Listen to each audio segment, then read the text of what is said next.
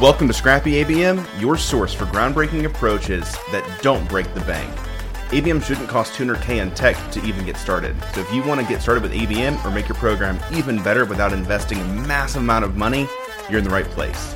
Each week, we'll hear from the brightest minds in the marketing world who are redefining ABM achieving incredible results with untraditional methods, limited resources, and a whole lot of creativity. This isn't a show about how much money you can spend on fancy tech or overhyped tools. Instead, it's about celebrating creative problem solving and the scrappiness it takes to get ABM right.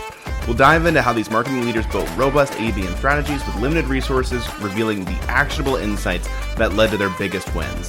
So, if you're a marketer ready to challenge the status quo and build a scalable, efficient, effective marketing strategy, Scrappy ABM is the show for you. So, if you're ready to discover ABM strategies that are lean, impactful, and utterly transformative, let's dive into this episode. We're on with Marketing Mason. Mason, welcome to the podcast. Thank you guys so much for having me. We are having just such a blast before we actually click record. I'm so excited for our conversation. Probably going to be one of my favorite podcasts of all time. So let's dive in. Let's make it happen. And we like to start by just giving a background. And I'd imagine that your background, um, just based off the couple minutes of talking with you already, goes in a very windy direction. But let's let's just hear from your from your own words. Uh, someone who's never heard of you, how would you describe yourself? Quick background, uh, whatever, however you want to take that.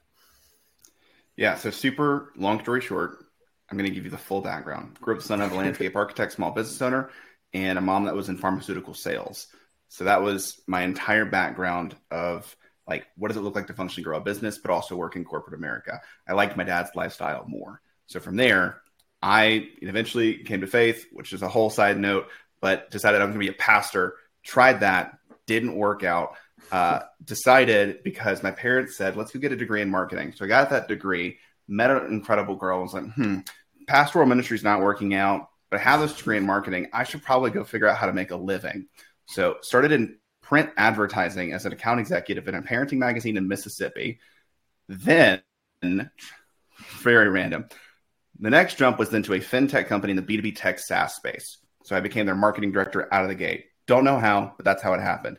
Did that for about a year, became a StoryBrand certified guide, and recognized I need a lot more support and mentorship to grow as a marketer. Then went agency side and I marketed an agency. So it's then marketing marketers to marketers.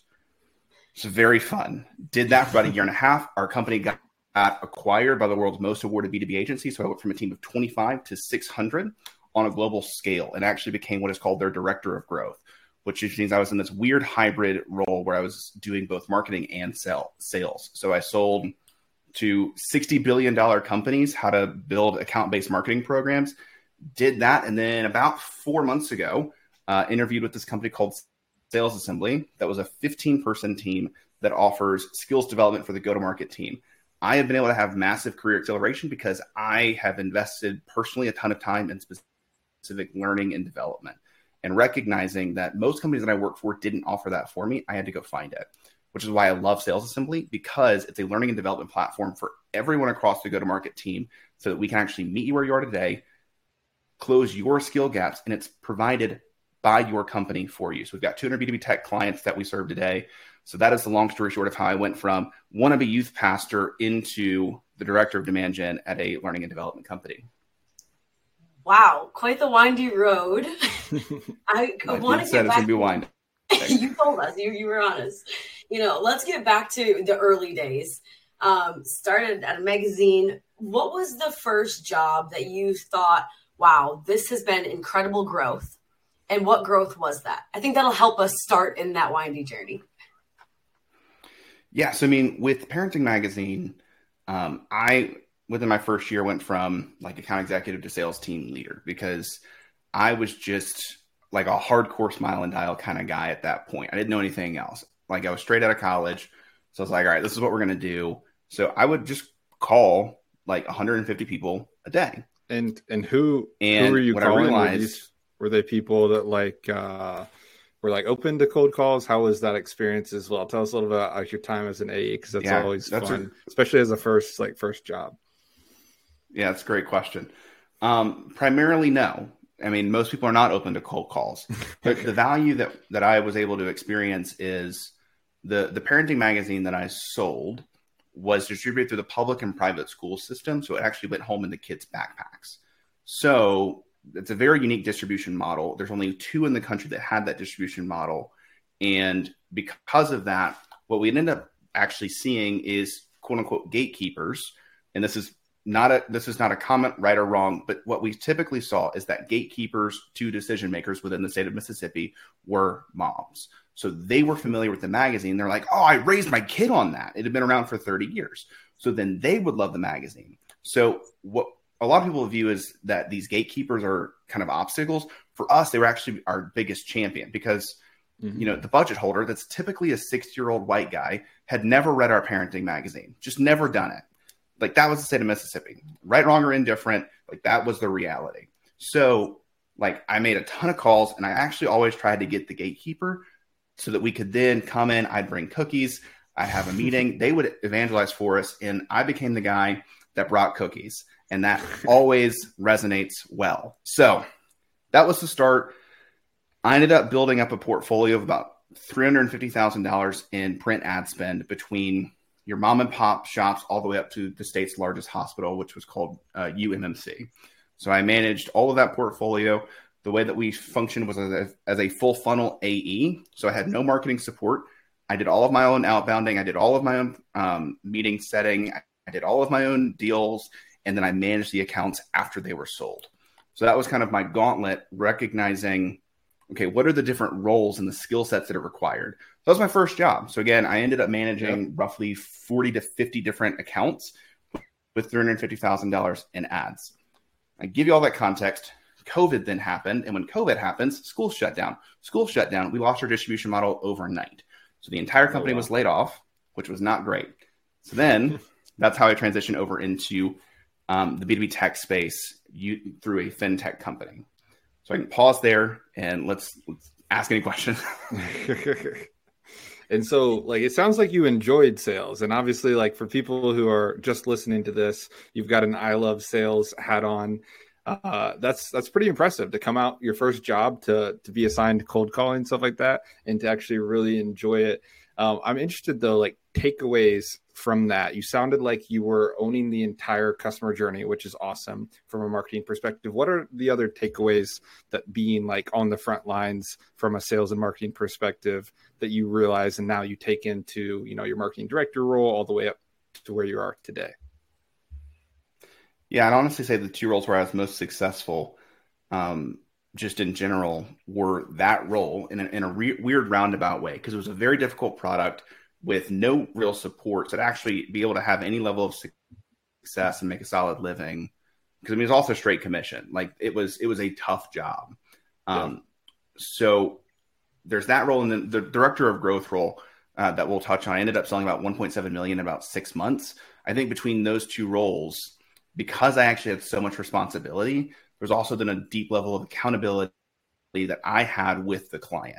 It's because I'm the one that's doing the initial cold call, I'm doing the meeting setting, I'm running that deal, and then I manage them after they're sold.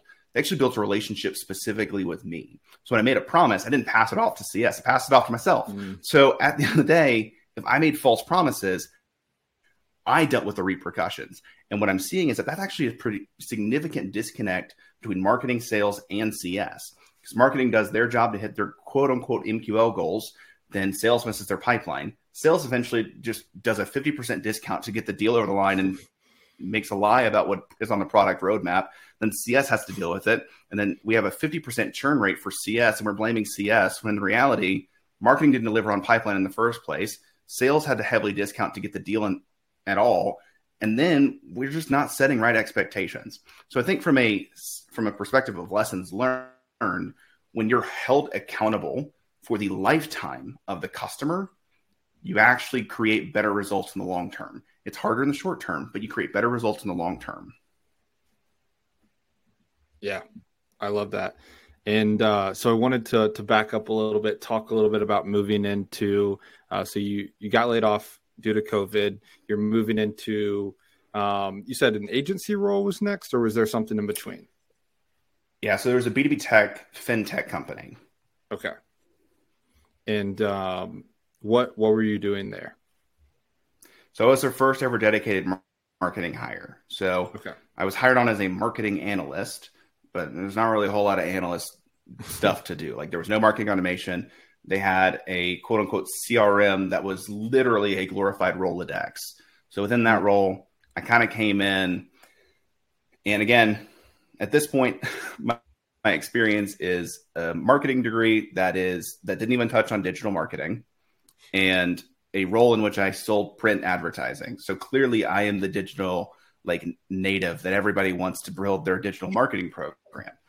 So what I did is a lot of HubSpot, a lot of Semrush. Like I went and self educated. So at this point, I'm also engaged. My wife, um, at fiance at the time, lives in a different city. So I had about a six month runway where I was like, all right, I can work 100 hours a week. So I did 60 hours every single week about person around personal development to self educate, and then 40 hours a week actually doing the things that I learned like last night. So I did that for a while. Um, that was exhausting. But what ended up happening is I actually built out, I, I audited the business. So after the first 90 days, I had kind of cleaned everything up and then actually come and presented to our executive team, hey, here's a here's a five year roadmap. Like we should onboard with the CRM. We should get a marketing automation platform. We should be creating content. Like there's an SEO play that can be done because this industry is super old and outdated. Like we still think that trade shows are the only way to meet customers. There's no trade shows right now. It's still COVID. So maybe we should do something different. So from there, I ended up getting actually promoted to marketing director, which was neat. Got a 50% pay bump. Super neat. Um, challenge though, it is one thing to see an incredible strategy laid out in a deck and to say, this is going to be the next two or three years of our life is another thing to live through the execution of building that program. So the challenge that I ended up running into with that organization is death by a thousand cuts and revisions. So anyway, we can talk more on that. I'm gonna pause for it again. I mean, scaling from 25 people is what, what I think you said to 600 is incredible, right? Like you said, executing on that plan is one thing. What else about your job, besides now having this massive roadmap to execute on, what else about the job changed or about the, the team culture, how you were navigating the team? Yes. So let me make one quick clarification. Yes. The acquisition of from 25 to 600 is the next role. In this current role, it was just me and a graphic designer. so we were living it up. the team was fantastic at that point. Yes. Were you were you marketing on behalf of the agency or were you serving more client fulfillment? This is where you were marketing, marketing to marketers, right? Isn't that what you said? So at this point I'm still at the B2B tech company. We need to get back. We need to roll it back. So you're at the fintech agency, is that correct? I'm at the fintech company. Okay, marketing so analyst. It was a loan management software. Understood. Yes. Understood. Yeah. Okay, so you have this 90 day plan, right? Yes. Where did you? So even... in the first 90 days, I kind of clean every. Sorry, I'll.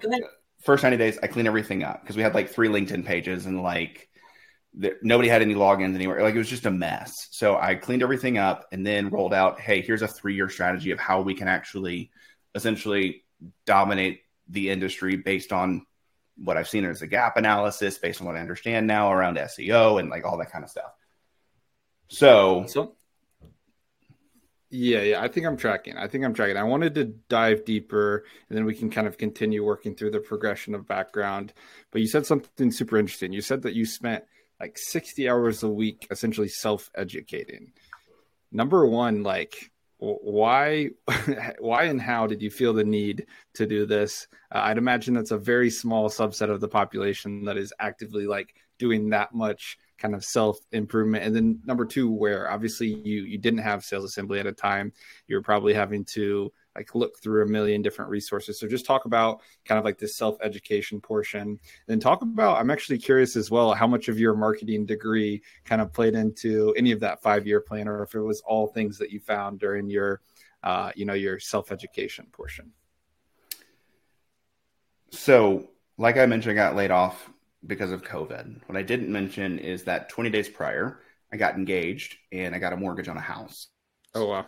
so when I got laid off, uh, we kind of skipped over that piece, but I mean, it was about a three and a half month time frame where I literally sent out a thousand applications. It's not an exaggeration.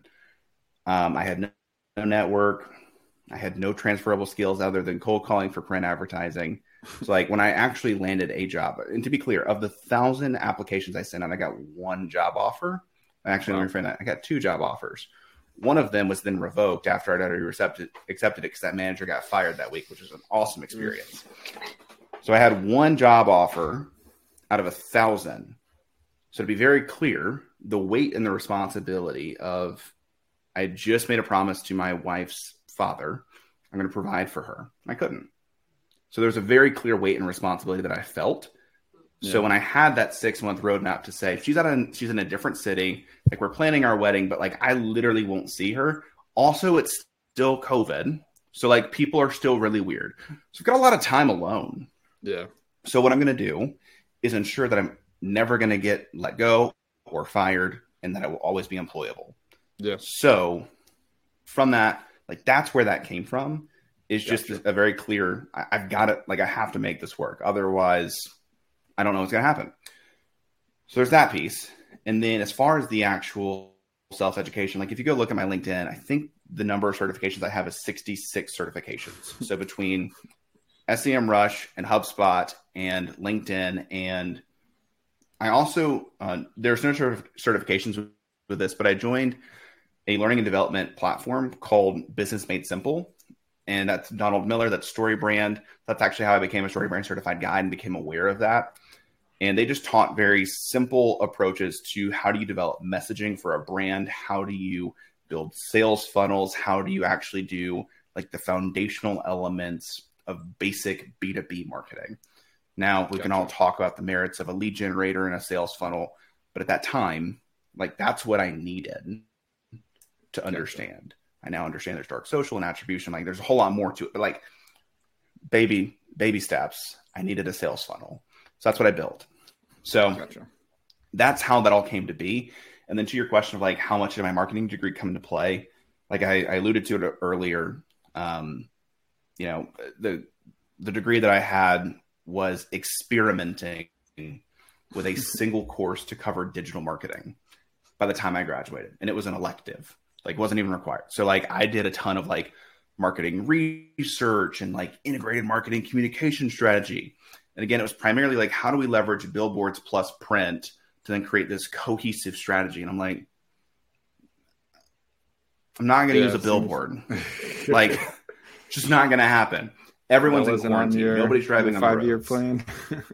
no. So, and like I've talked, I've actually gone back to my professors and said to them as kindly as I can, like, we didn't talk about content marketing. Like that's that's based like that's the critical foundation for everything that we do today is content. So I, I've actually like voiced that to former professors and almost like was an adjunct when I still lived in Mississippi on content marketing. So like I'm very clear, like I'm not actually using my degree. I love the school that I went to. I love the things that I learned, but it doesn't actually apply to modern day B2B marketing. This maybe we'll we'll dive into this a little bit later because I love like uh, I love this concept and I love sales assembly because of this concept uh, because there's a lot less of a lag in terms of what is the what are the people in the real world actually doing versus what is what could we publish on our textbook and, and kind of sit down and standardize uh, before getting out to, to the masses. So we can we can go into that when we get into the uh, the sales assembly stuff. But I want to transition into so you're a fintech, um, you know, applying the work, and then you go on to a marketing agency. And you said you were marketing on behalf of the agency, correct? You were never yep. kind of marketing as a fulfillment type person. I mean, there were the the occasional one off projects. So okay. the the agency I worked for was a was a StoryBrand certified agency, okay. and being one of the three StoryBrand certified guides on staff, gotcha. like there'd be the occasional like, hey, can you do a messaging workshop? But I did, I think, three of those in the two years that I worked there. So it was primarily focused on marketing the agency itself. Okay, gotcha. And was this where you kind of came upon this idea of ABM, uh, or was that at your previous role? Like, when did ABM come into picture? Because I know Scrappy ABM, like it's one of the things on your LinkedIn recommendations. I'm excited to, to dive into that with you. But where did it actually, like, on the timeline? Have we even got into the ABM period of your life yet, or are we still on pre Yeah. pre ABM marketing Mason? No, no, no. It, so agency world was where I definitely learned about account based marketing. Like prior, I, I was talking with an agency, an incredible, incredible man named TC Jennings, and I owe a lot of what I know today about modern marketing to him.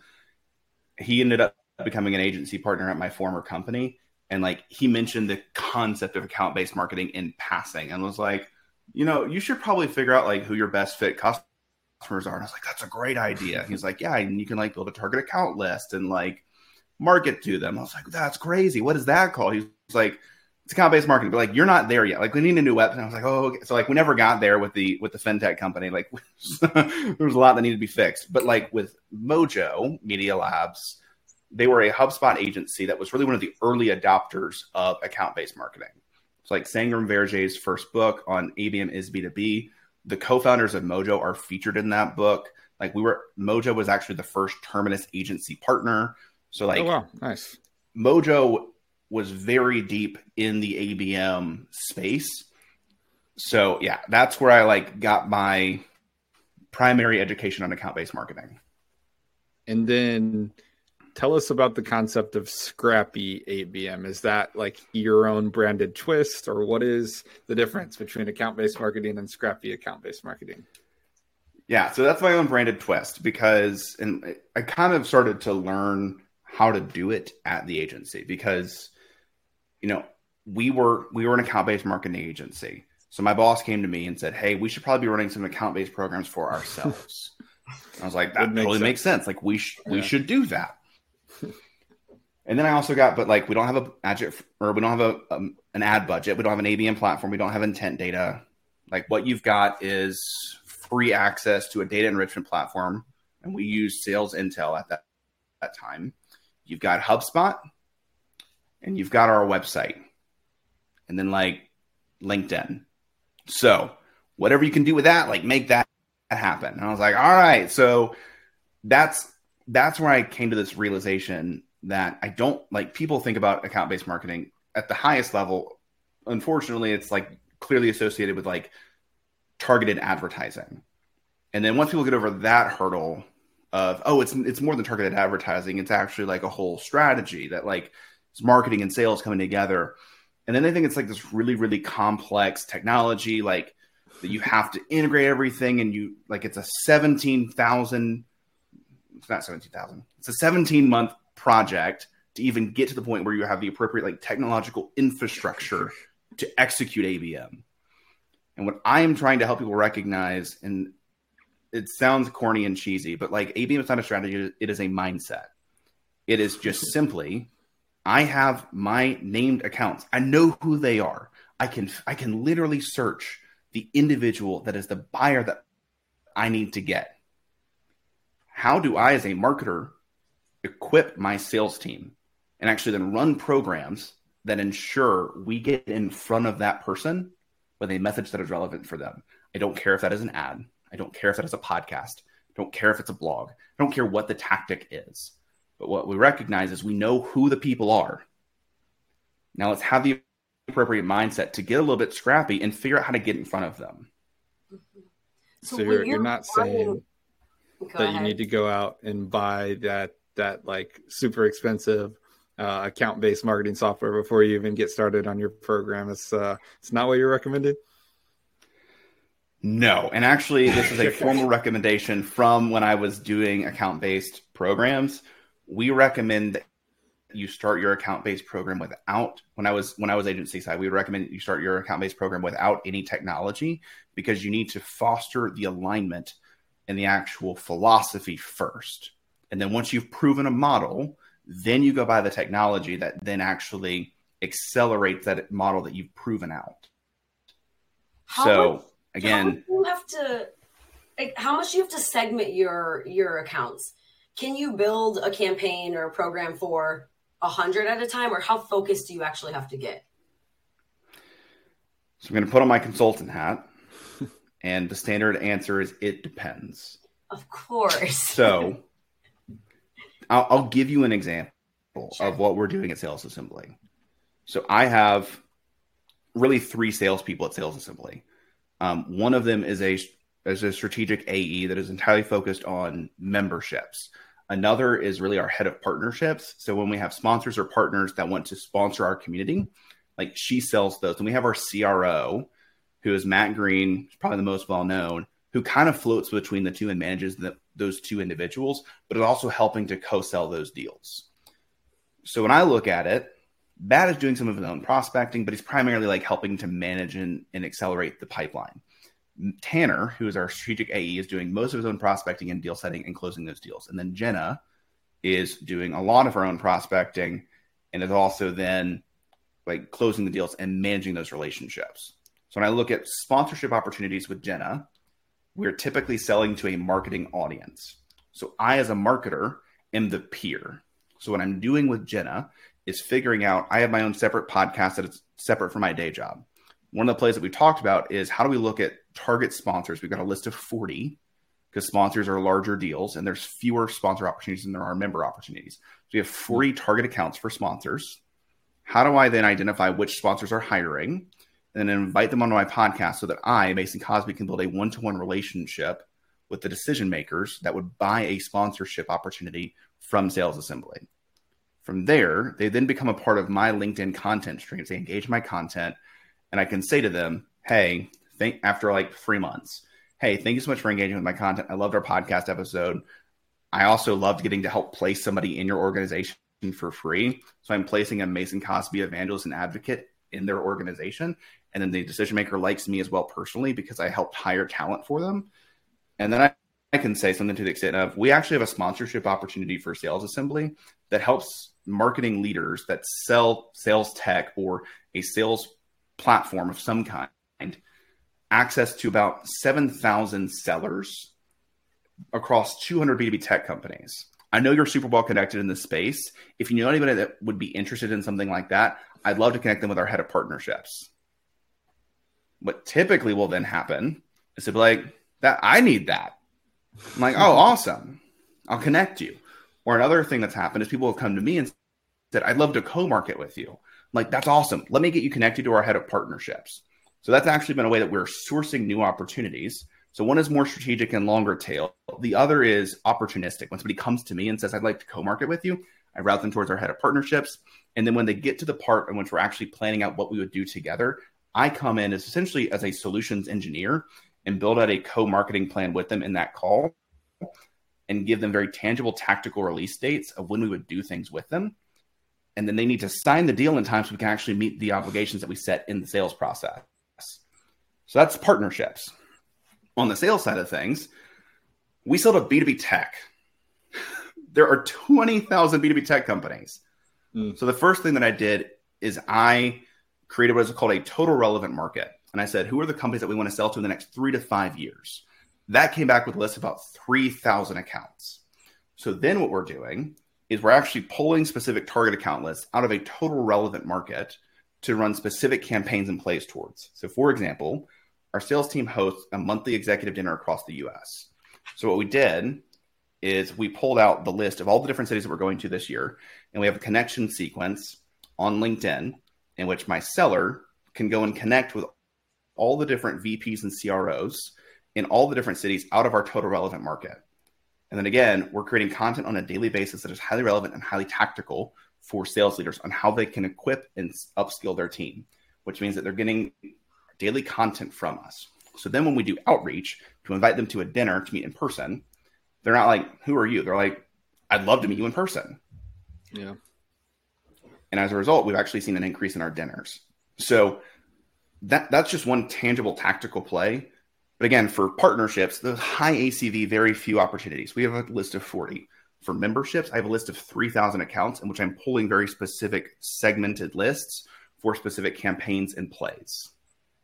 Wow. So you're doing like, so a, a target list, but like 3,000 accounts seems kind of counterintuitive, but the way you're describing it actually does make a lot of sense. So the problem I have with the way that most people build a target account list is they will start with a fresh list every time. And as a hmm. result, you don't get the compounding effect of brand awareness. So, because we've segmented our list out of 20,000 potential accounts that exist today, not to mention again, we're in B2B tech. How many startups are going to, well, maybe not this year. There's a lot of startups though that just like come out of nowhere. But we've said these are the 3,000 accounts that we're going to focus on for the next three to five years with the in, expected intent that we would convert 20% of them. We're a company that has 200 B2B tech clients. So if we convert 20% of 3,000, that is 600 accounts. Again, that's with a five year time horizon. Yeah. So out of that, I'm then constantly pulling specific lists.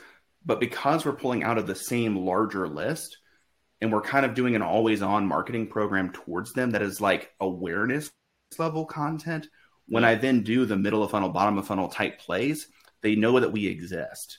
And because, again, I'm being scrappy about it, I don't have the intent data. I don't have the ability to do this like incredible attribution. Mo- like I've got HubSpot and I've got like a LinkedIn sequencer. That's those are the that's the tech stack I've got right now. So because of that, because we have a very narrow, I mean, three thousand accounts. It's not super narrow, but like it's it's smaller than going and pulling a list out of twenty thousand every single time. We mm-hmm. get that compounding effect of they're aware of us, they've been invited to something before, they feel special, they feel valued, and over time they'll know who we are and what we do. Do you treat top tier accounts differently? I mean, you already described a pretty intricate process, right? You're nurturing them a lot over time. Do you do you do a different process for different tiered accounts? It's a great question. So the way in which we've thought through this from a tiering perspective, um, in person especially, is kind of top tier. So like we hosted an event two weeks ago called Remix. It was a day, half day kind of conference thing. We had five sessions. We invited 150 CROs. It was primarily existing members, but in addition to that, we had about 20 prospects that came to that event that saw what it was like to be a part of the sales assembly community. So we invited only the top tier potential customers to that. And then for our dinners, again, we are prioritizing VPs and CROs for our in person dinners in the cities. And again, we're actually creating these in person dinners in cities where we know we have a large number of potential target accounts. So we're not going to like, I'll be blunt, there's not one in Indianapolis, which kind of makes me sad. But we have one next week in Austin. We just had one in San Francisco. We just had another one in Salt Lake City. So, like where there are large groupings of B2B tech companies, that's where we're hosting our dinners. Now, the other play that's been interesting a lot of sales leaders are now encouraging their teams to go back in person. So I'm not going to say who, but there was a, sale, a sales leader that's a VP of sales that said, We now have created allocated budget on a monthly basis for our sellers and myself to go visit potential customers in person. So now what I'm doing with him is I'm actually showing him the list of all of the upcoming dinners and I'm saying, hey, we're going to have dinners in these cities on these dates. I know that you're traveling in person to go to these dinner or to go visit your customers. Would it ever make sense for you to line up a trip to go visit a potential customer with one of our dinners so that you can potentially prospect at our dinners? And I'm making it what's valuable for them. So again, those are top tier customers where we're doing that level of detailed research. Gotcha.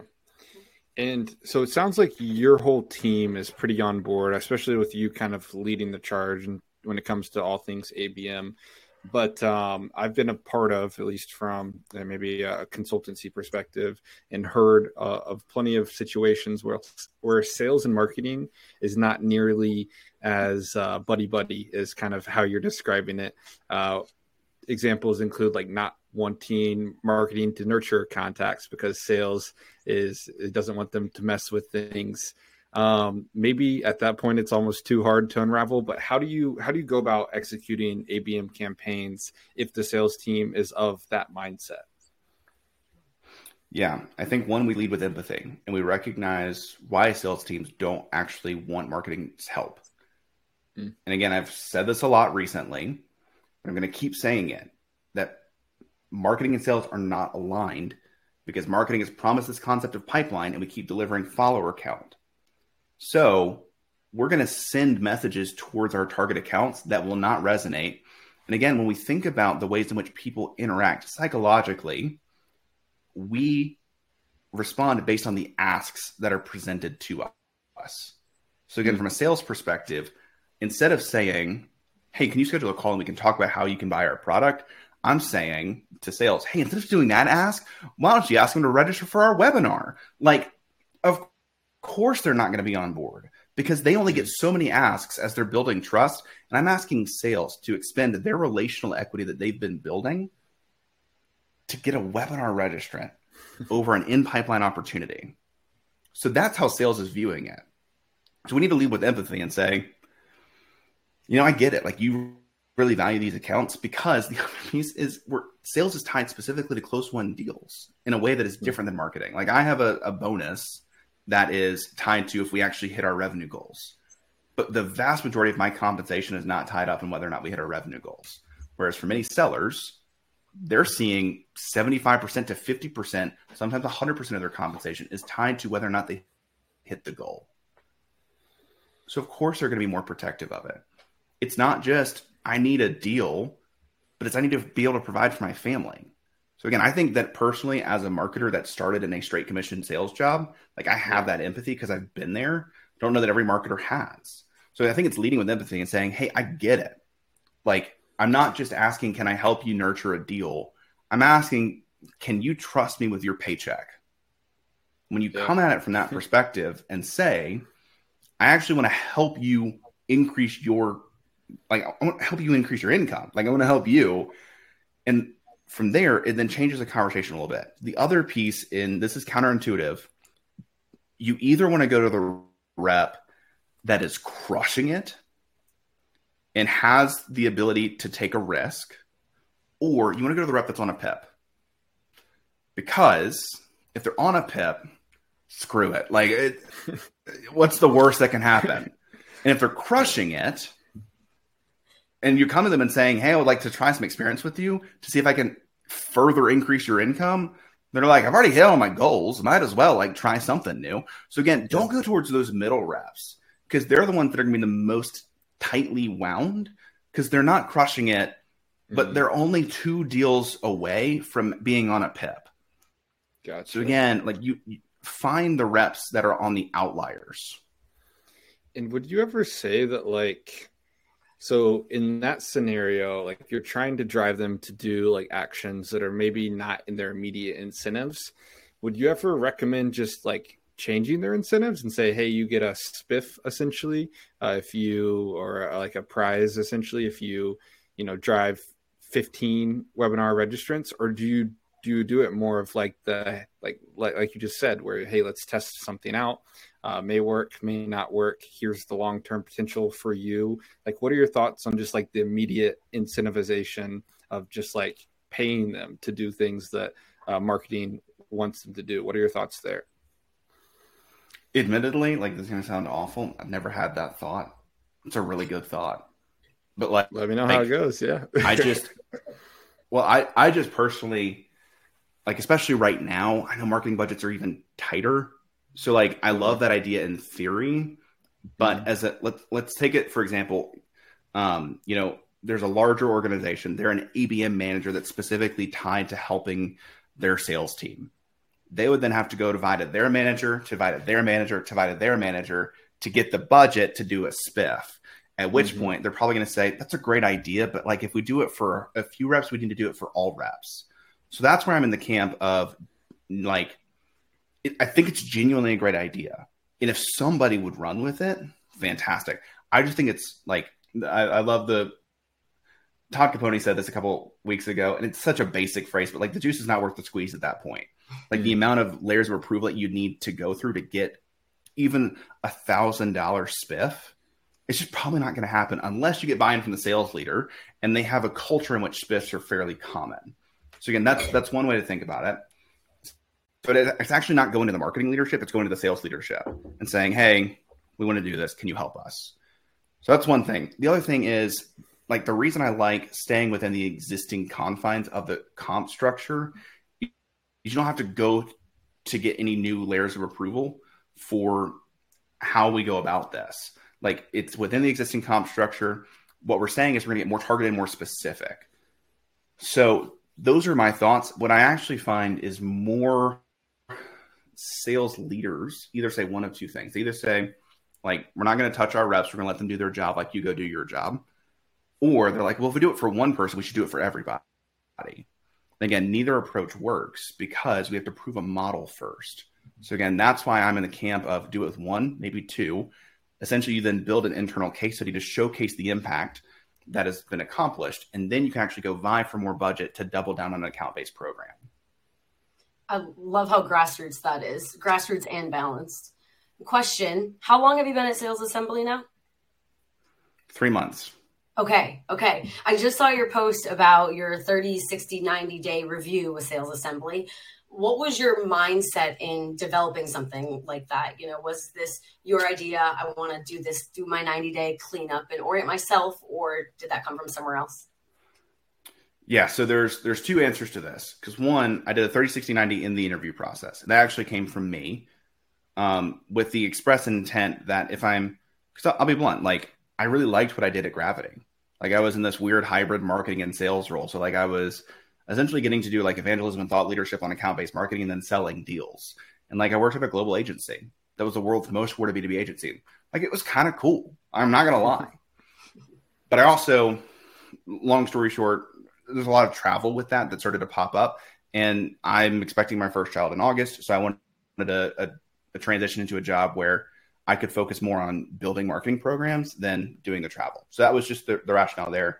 But again, like as I looked at making a job transition, I wasn't like in a toxic work environment. I wasn't in any kind of situation where I was like, I have to get out now. Like I wanted to be sure that when I left, I left very strategically. So I built a 30, 60, 90 so that when I presented this plan, if they said, we don't like this plan, we don't think this is the right play, then I could like, we can have a dialogue around it but at the end of the day, like, and I hate to say this bluntly, like, I'm coming in because I have clear convictions of these are the right plays to be doing in our current economic environment.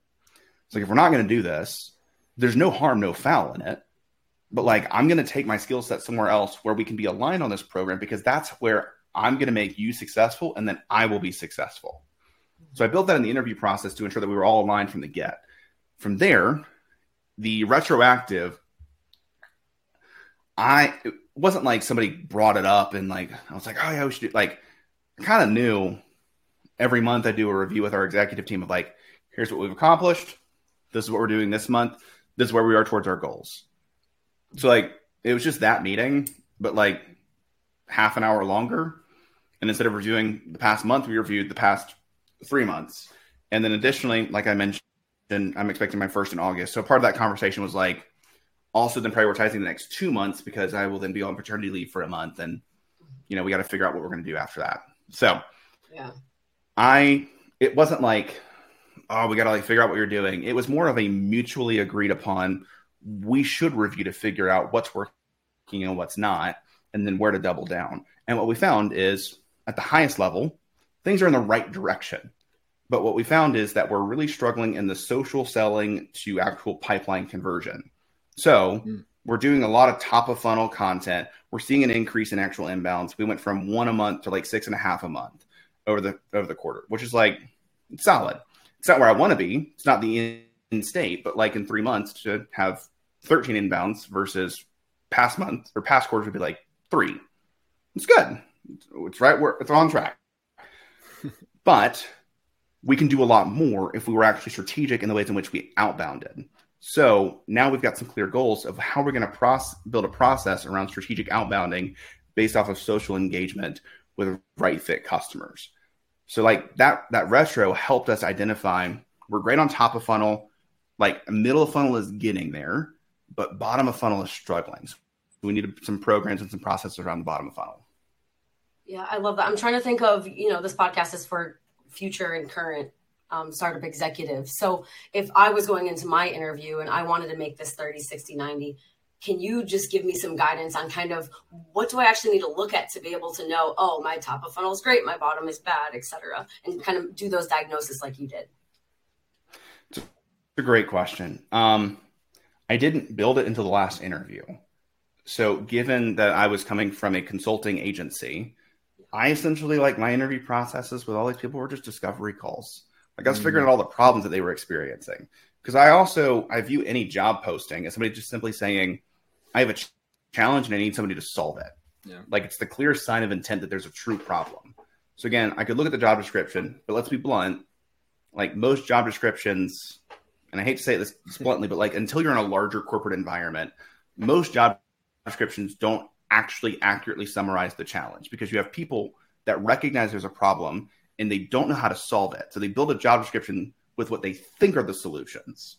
So don't say that to, especially in a startup environment, though. Like, none of my executive leaders have been in marketing, and that's not a problem. But, but like, that's just not their skill set. That's why they're hiring me.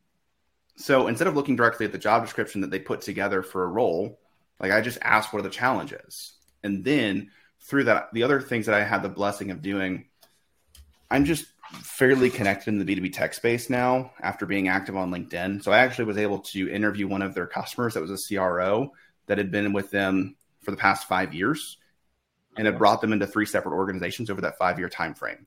So I just had 45 minutes with her and I just asked her a ton of questions and she gave me a ton of ideas. So in the interview process, I actually outlined like, for example, Sales Assembly did not have a formal referral program. So I said, I interviewed X person. She has brought you into three separate organizations in five years. She has never once been asked for a referral, and you have never actively reached out to her when she makes a job transition. We should have a referral program and we should have a champion tracking program. And then I've showcased the data that like a CRO moves every 18 to 22 months. So if we had a 100% success rate in retention and then actually selling to a CRO that had previously used us, we could double the size of our business in two years. That is not actually the reality. We will not have a 100% success rate, but it demonstrates the impact of just doing that one simple tactic. So, again, those were some of the things of like, that would not be a formal demand generation program, mm-hmm. but it's like, we should be doing referrals and champion tracking. Like, those are two things that will generate quick and immediate pipeline. Because the other thing that I've been saying a lot is, like nobody cares what marketing is doing as long as the pipeline is full. So the goal for every marketer in the first 90 days should be to generate quick pipeline that keeps your sales team happy because then you actually get the breathing room to go build brand, which is where you get the long tail impact. But again, like you have to have pipeline to then get the liberty to go build a brand. I love that. One thing that I've known that I've, I've heard you say is um, you've talked a lot about a lot about numbers, a lot about success, etc. That tells me that you're probably really good at measuring the work that you and your team do. So, um, can you give any tips to how do I measure? Right, I'm a marketing leader. Um, yeah, I'm tracking my success, but you just have it off the bat. What where, what can I do? How can I measure? Um, I look at the Okay, so two things. One, I through the program to help illustrate it to our executive team, I actually built out a funnel that is these are the different tactics that we're doing at each stage of the funnel. Be very clear, and I said this to our executive team. No one will actually go through each stage of these funnels, but it's helpful to understand what is the intent behind the things that we're doing and actually moving someone through their buyer's journey. I don't think it will ever be perfect, but that's the goal. And then from there, it's not sexy, but it's practical. I have a weekly marketing scorecard that I built myself that then is the specific metrics that then tie into each one of those tactics across the funnel. So I look at it through the lens of we need six discovery calls on a weekly basis to hit our growth goals for the year. If all of our conversion metrics stayed the same, where are those coming from? I think two should come from referrals. I think one should come from champion tracking, and then we should be able to get three through inbounds and outbounds. So, how do I then back out of that? And from there, we're actually then able to look at okay, do we send out enough outbound sequences to then get the conversion metrics to hit two to three meetings? Again, I kind of look at inbounds, and some people are going to love me, some people are, are going to hate me. When you do the right things, inbounds will come, and you can just look at pipeline generated through inbounds. But I can't with the technology that I have, I can't tell you exactly like when somebody's going to come inbound. I just know if we do enough of the right things in front of the right people, they will come inbound at some point. That is just all I know. So I then look at it through the lens of again, I can control outbound, and I know that we will likely get eight inbounds this month. Don't know who, don't know where, but we'll get there. And then you just back out. So, like, I'm tracking specific follower count of our executives because we're spending a lot of time creating content and thought leadership content for them. So, I'm not tracking the engagement that they're getting and the followers that they're getting. Then I'm not actually seeing is the content we're creating working. I don't need to know the specific individual piece of content, but what I can see potentially, because I'm measuring it every week, did we create a post that truly went viral that relates back to our product and we gained 500 followers on a single executive because of it? Great. What was good about that one post and how do I make more of that? So again, it's tying all of the tactics into what is the intent of this tactic? What is the goal in advancing someone through their buyer's journey? and then having a clear and tangible metric to then measure on that on a weekly basis. And then looking at what are the goals and where do I expect us to actually be able to achieve these goals? And how do I then back out of my goals to get the holistic funnel? So good. So tactical. No, I really appreciate that. Thanks for walking through it. Of course. One of the things that I was curious was uh, so for sales assembly, you, you mentioned CROs, you mentioned um, a lot of different personas. From what I understand, from what you've said, you've never been a CRO. So, how did you find yourself like getting into the mind of the people uh, and the personas that you're trying to walk through when you were just getting started at Sales Assembly? Uh, I'm curious, like, what do you think about even is that is that the first step? Is that like within that 30 day plan for you? Or was that something that maybe you didn't even do because you had some experience in the sales and marketing industry? But uh, yeah, I'm just curious on your thoughts on like getting into the mind of your personas. Is that something that is even important um, with kind of the strategies that you guys are trying to do? No, it's a great question. And admittedly, it wasn't as large of a priority for me because as I the interesting piece when you come from selling ABM programs on a global scale, I spoke yeah. with a lot of CMO CRO combos. Mm. So, like I, being a marketer, happened to have sat in a marketing sales seat selling account based marketing programs for nine months prior to stepping into this role. So, like the the challenges that sellers are facing and CROs are facing were the things that I was addressing the, the, interesting piece is they were taking it from the lens of we should outsource our account based marketing program to an agency. Now, with Sales Assembly, it's we should upskill our team. So the way in which they're addressing the solution is different, but the problem is typically the same. We have a skill gap. We need to address this skill gap somehow. Could be an agency, could be upskilling our team with learning and development. But the core is a skill gap. So there's that piece. The other thing is because I, I mean, I, I legitimately people think I'm crazy for this. I think I had upwards of 40 referrals to work at Sales Assembly. Like I I activated my network and sent everybody after their executive team, many of whom were either sales consultants, um, like Sam McKenna and I have somehow a relationship outside of Sales Assembly, which is one of the greatest things for my life. She's incredible. But like I, I've talked with Sam McKenna on a number of occasions. I've talked with Todd Caponi. I've talked with another woman named Rebecca Grimes that is a CRO. So I didn't do necessarily like detailed customer research around CROs. Where I did actually do some research, uh, we had a VP of product that started about a month before me and had done a number of customer interviews, not with CROs, but with enablement practitioners, because they're typically the one that own the actual product that is sales assembly. So listened yeah. to a lot of Gong calls, and then I started to uh, just connect with people on that were in the enablement function and just reading their content. So between Gong calls plus just being well connected in the space and essentially having done customer interviews before I even started, like between all of those things, I felt I had a good grasp. Now, I will say one other thing. For the strategy that I'm executing, and it's going to be controversial, and I'm sorry, I don't actually think it was important for me to do that until what we ended up doing, we did a messaging project in my first 90 days. And I, because of my background as a story certified guide, we had done some messaging it, and I, it, it, just didn't hit where we needed it to. It was like a feature dump gotcha. and it didn't actually get to the core of what the customer cared about. So when I ended up personally revamping our messaging that's currently active on the website, I did go do some quick customer research. But for the program that I intended to build, I don't need I don't need to know anything. And that sounds yeah. crazy.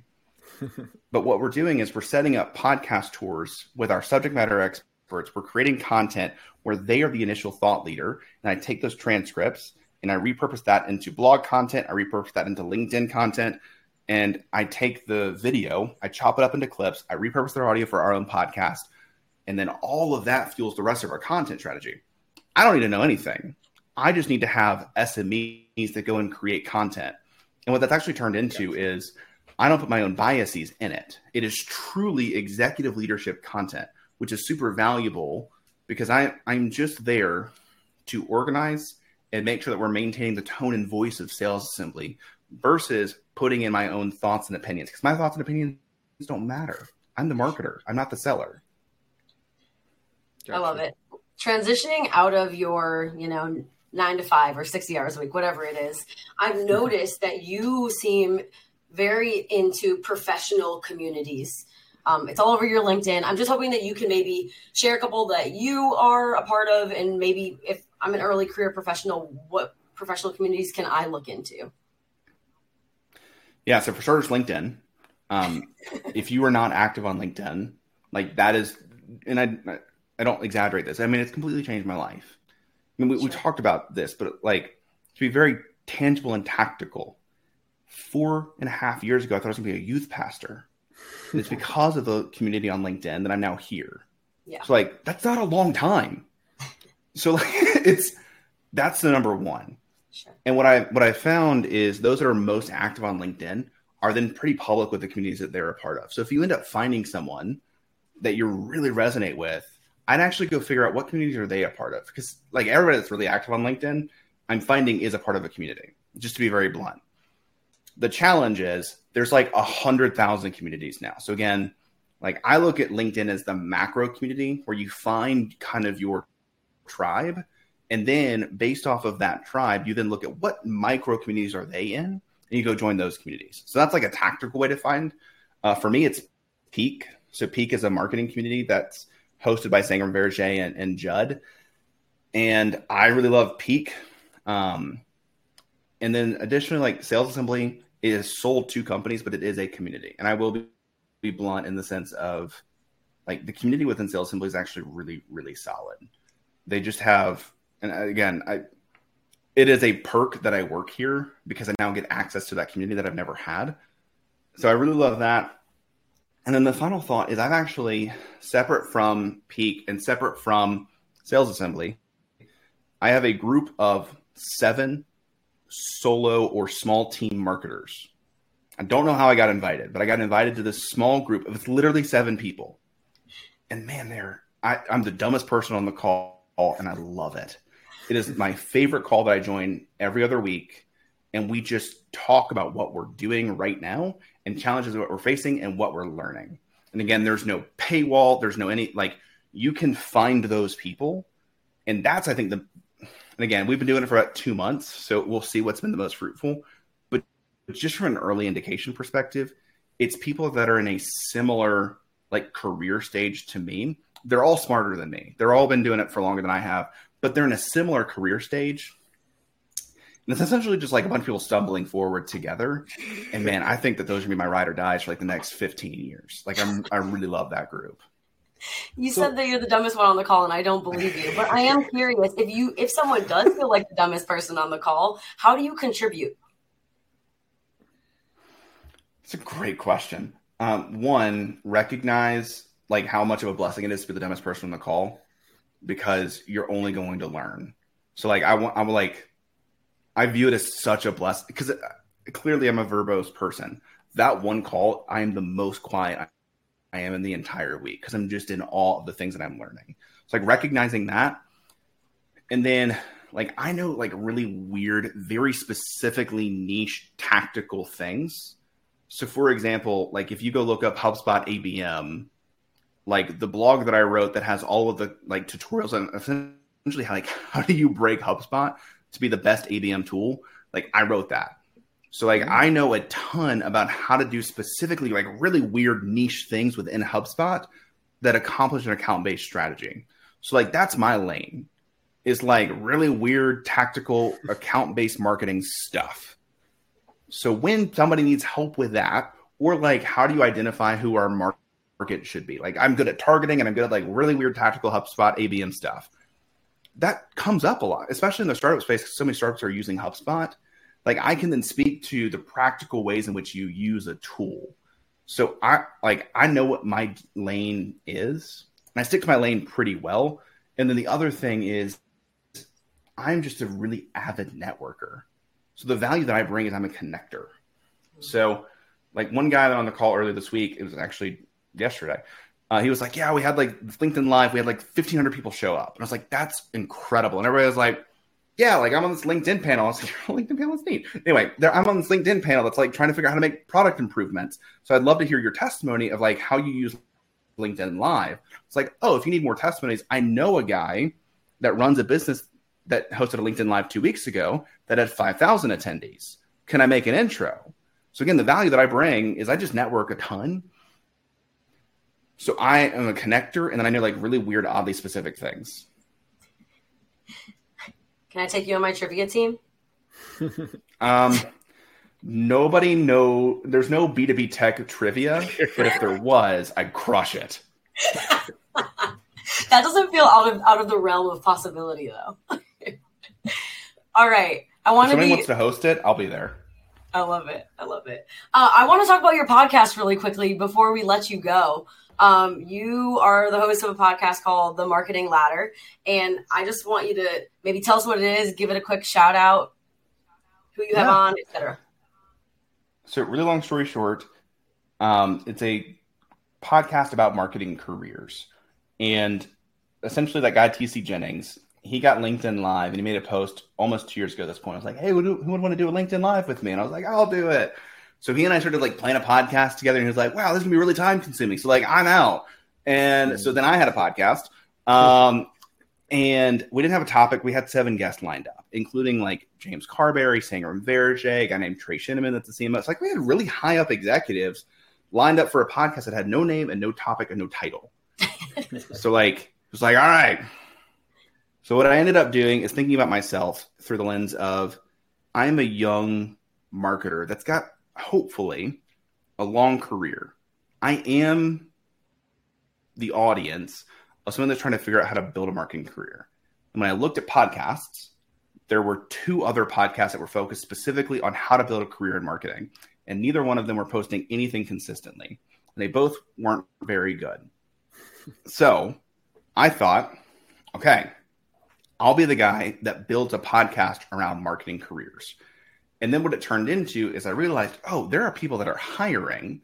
So I can interview them on how they built their career. So what it turned into is kind of the shtick of get career advice from your potential future boss. So I interview people that walk through their career progression. At the end, they plug the roles that they're hiring for. So now, after like 120 some odd episodes, we've actually placed like 30 people in jobs which has been like super rewarding and super fun. Um, so that's that's the podcast in a nutshell. And like, I, I was reading this book by Donald Miller. It's called Hero on a Mission because it sounds really altruistic. And like, it sound like I interview people. Like, it, there's no sponsors. Like, there's no nothing. It's just like me and a Streamyard account and a Spreaker account, and I just like live stream these things. But like, the selfish reason behind it again, I got laid off. It's only two and a half, three years ago at this point. So now I know everybody that's hiring. So if I ever needed a job, I know who to call. And yes, I can extend that to my network and I help a ton of people land jobs. But like it has been a career safety net. And that's actually how I got the job at Sales Assembly. I interviewed my potential future boss and he became my future boss. Super cool. Super cool. Was it was the timeline on that like this was before you even like really were interested in the job, or was that kind of like, hey, I'm thinking about this job. Let yeah. me get him on the interview uh, to do a little bit of research first. So I, long story short, I ended up lining up a bunch of guests, and then and I just kind of realized as we were looking, I was at Gravity still. We were looking at what the future w- was going to hold. I was like, man, I'm gonna like never be at home, and I really love my home. So I'd already lined up that interview and then I messaged him and I was like, "Hey, I was looking at the job description, and I think I'd actually be a good fit. Could we hop on a call?" And he was like, "Yeah, let's do it." So like we walked through it, and I, by the end of the call, and, I, and I, I've never said this for another job. I said, "I literally think I am the perfect candidate for this role." He goes, "Should we still do the podcast interview?" And I, in some stupid craziness, said, "Well, I want to be fair to you. You're not the only option I'm looking at, and I think it's only fair that then I promote the role like I had intended." So I am actively interviewing for the role that we promote while I'm interviewing him. You're like, it is. I, I, want competition. I want to to see who who else is out there to compete. I don't know why I did it. Luckily, it panned out. Like I like, it, but it was not. It was not a most well thought out thing to like box it out. But anyway, so yeah, that's actually episode ninety nine of the podcast. Is my interview with him. It was a great episode. And I think you were saying uh, while we were talking when you were getting in here, um, your favorite episode of the podcast to date episode 100, correct?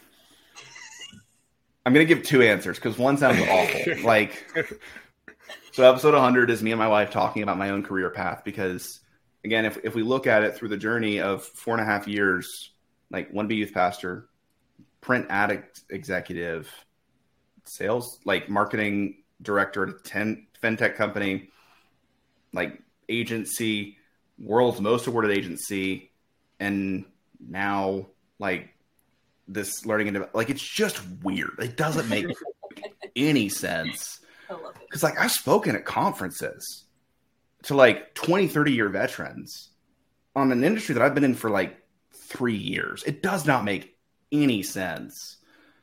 But like my wife was gracious enough to interview me and to like yeah. talk through that. So that was a that was a fun episode in the sense of like I aired out a lot of dirty laundry and like because there are things that, that happened in my career that were really rough. Like leaving that fintech company, if you go listen to the episode, like it, it was hard. Um, and I'm not proud of everything that I did when I left, but like I aired out so that like people can understand it's not a perfect journey. Um, The other episode though that is like genuinely my favorite to date, uh, episode 50. I interviewed Chris Walker kind of at the height of the Refine oh, wow. Labs. Like, how do you build a uh, a culture of innovation. And like my greatest claim to fame for the Marketing Ladder podcast is Chris Walker has said that that is one of his top three favorite episodes that he's ever done.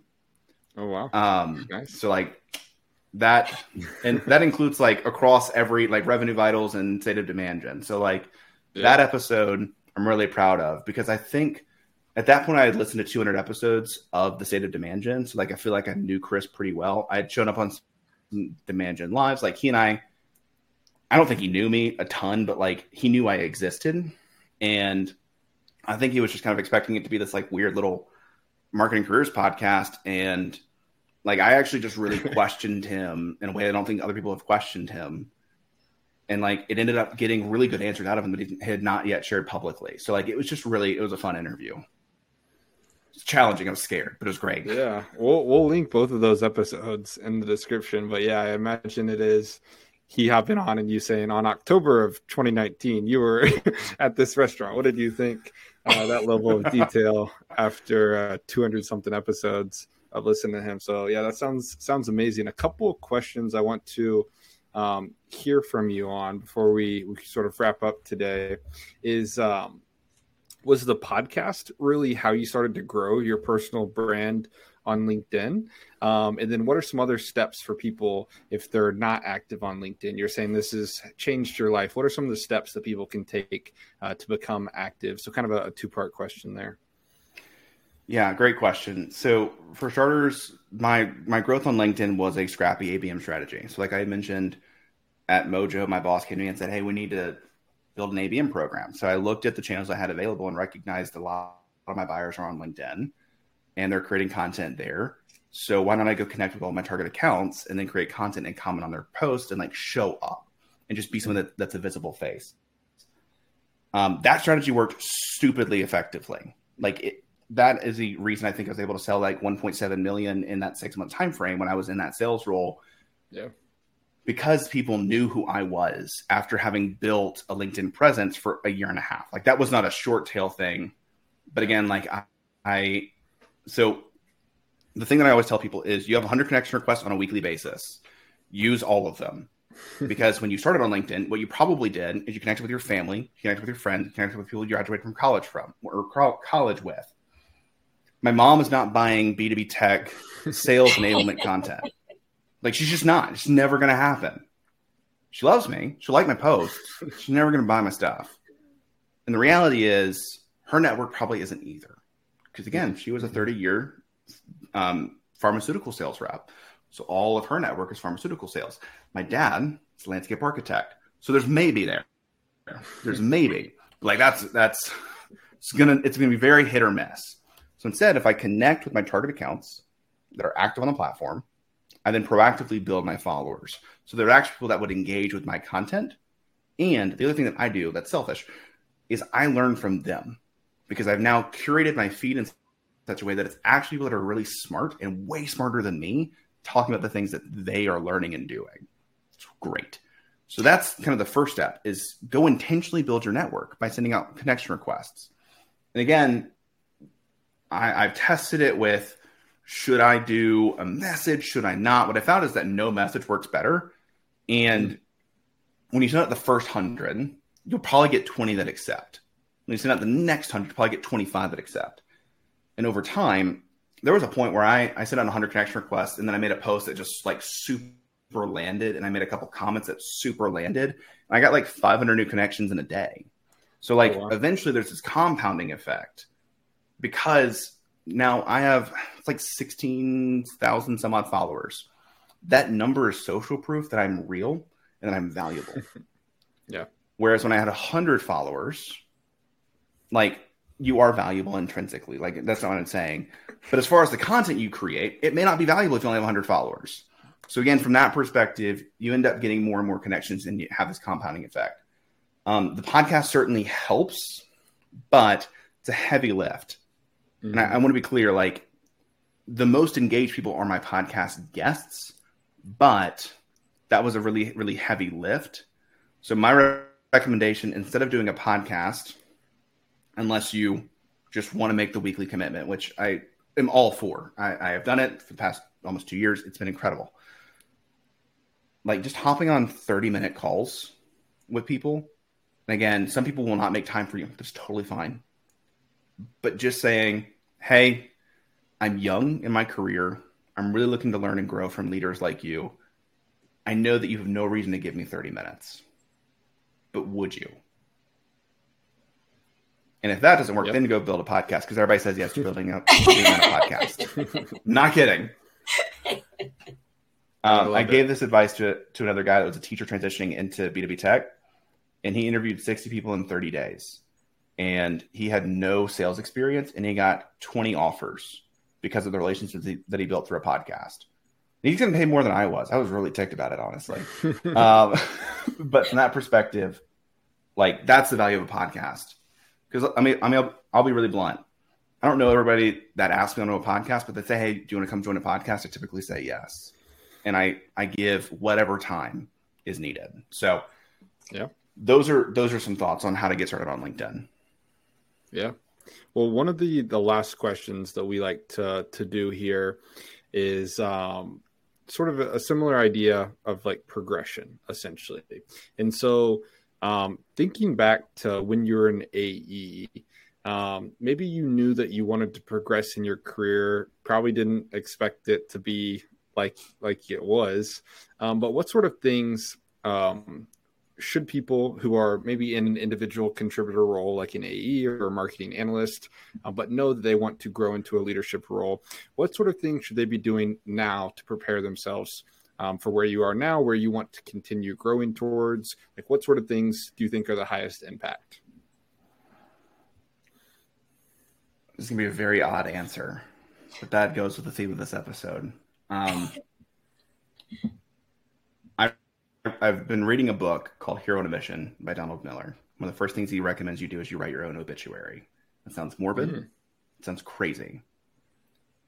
But if you write your own obituary, then you can live your life in such a way that you make that the truth. Hmm. So, as I think about what my life wants to look like, I didn't know I was going to be a marketer. But now that I'm here, I love it. I've written my life in such a way through my obituary that I'll be doing this I'll become a CMO at some point, probably in the next five to seven years. Like that's the goal. So because I've found the, the career path and the career trajectory that I actually want, then I can live my life in such a way that I make what is read at my funeral the truth and the reality of my life. So that is the greatest piece of advice. Now, for a lot of people, they're like, I have no idea what I want to do. I don't even know how to write an obituary at that point. at which point, I then give the recommendation do two things. One, get a sampling of opportunities so you can get a vast understanding of the different experiences. When you look at most people, they do the jobs that their parents did because that is what they knew were options. Or they become a mm. teacher, or they become a nurse, or they become a doctor because those are things that are publicly readily accessible and we're aware of those opportunities. So if you get a sampling of other job opportunities through like working for free, which people hate the idea of working for free, but like I'm not doing this to get a paycheck. I'm doing this to get a life trajectory. That's mm. really important. And then the other thing is get around people that did things that your parents didn't do because you can understand what they actually do for a living. Again, I didn't ever set out to be a B2B marketer because I didn't know it existed. Nobody leaves high school saying, I can't wait to be a B2B marketer. Like, it's just not a thing. Well, Mason, thanks so much for coming on. Um, we'll put your LinkedIn, we'll put those episodes that you mentioned of the podcast in the description as well, so the the rest of the audience can can check it out there. And again, thank you for your time, Mason. This was an awesome episode. Excited to get this live, and thank you so much. Thank you for listening to this week's episode of Scrappy ABM. If you enjoyed this week's episode, go ahead and give us a follow so that you don't miss a single episode. We drop every single Monday so that you can start your week off right. And if you're looking for additional great content just like this, go check out scrappyabm.com. We're building a library of frameworks, guides, templates, processes, and tools so you have everything that you need to build a low budget, high impact, scrappy program. Again, thank you for listening to this episode of Scrappy ABM. This has been your host, Mason Cosby, and we look forward to seeing you in the next one.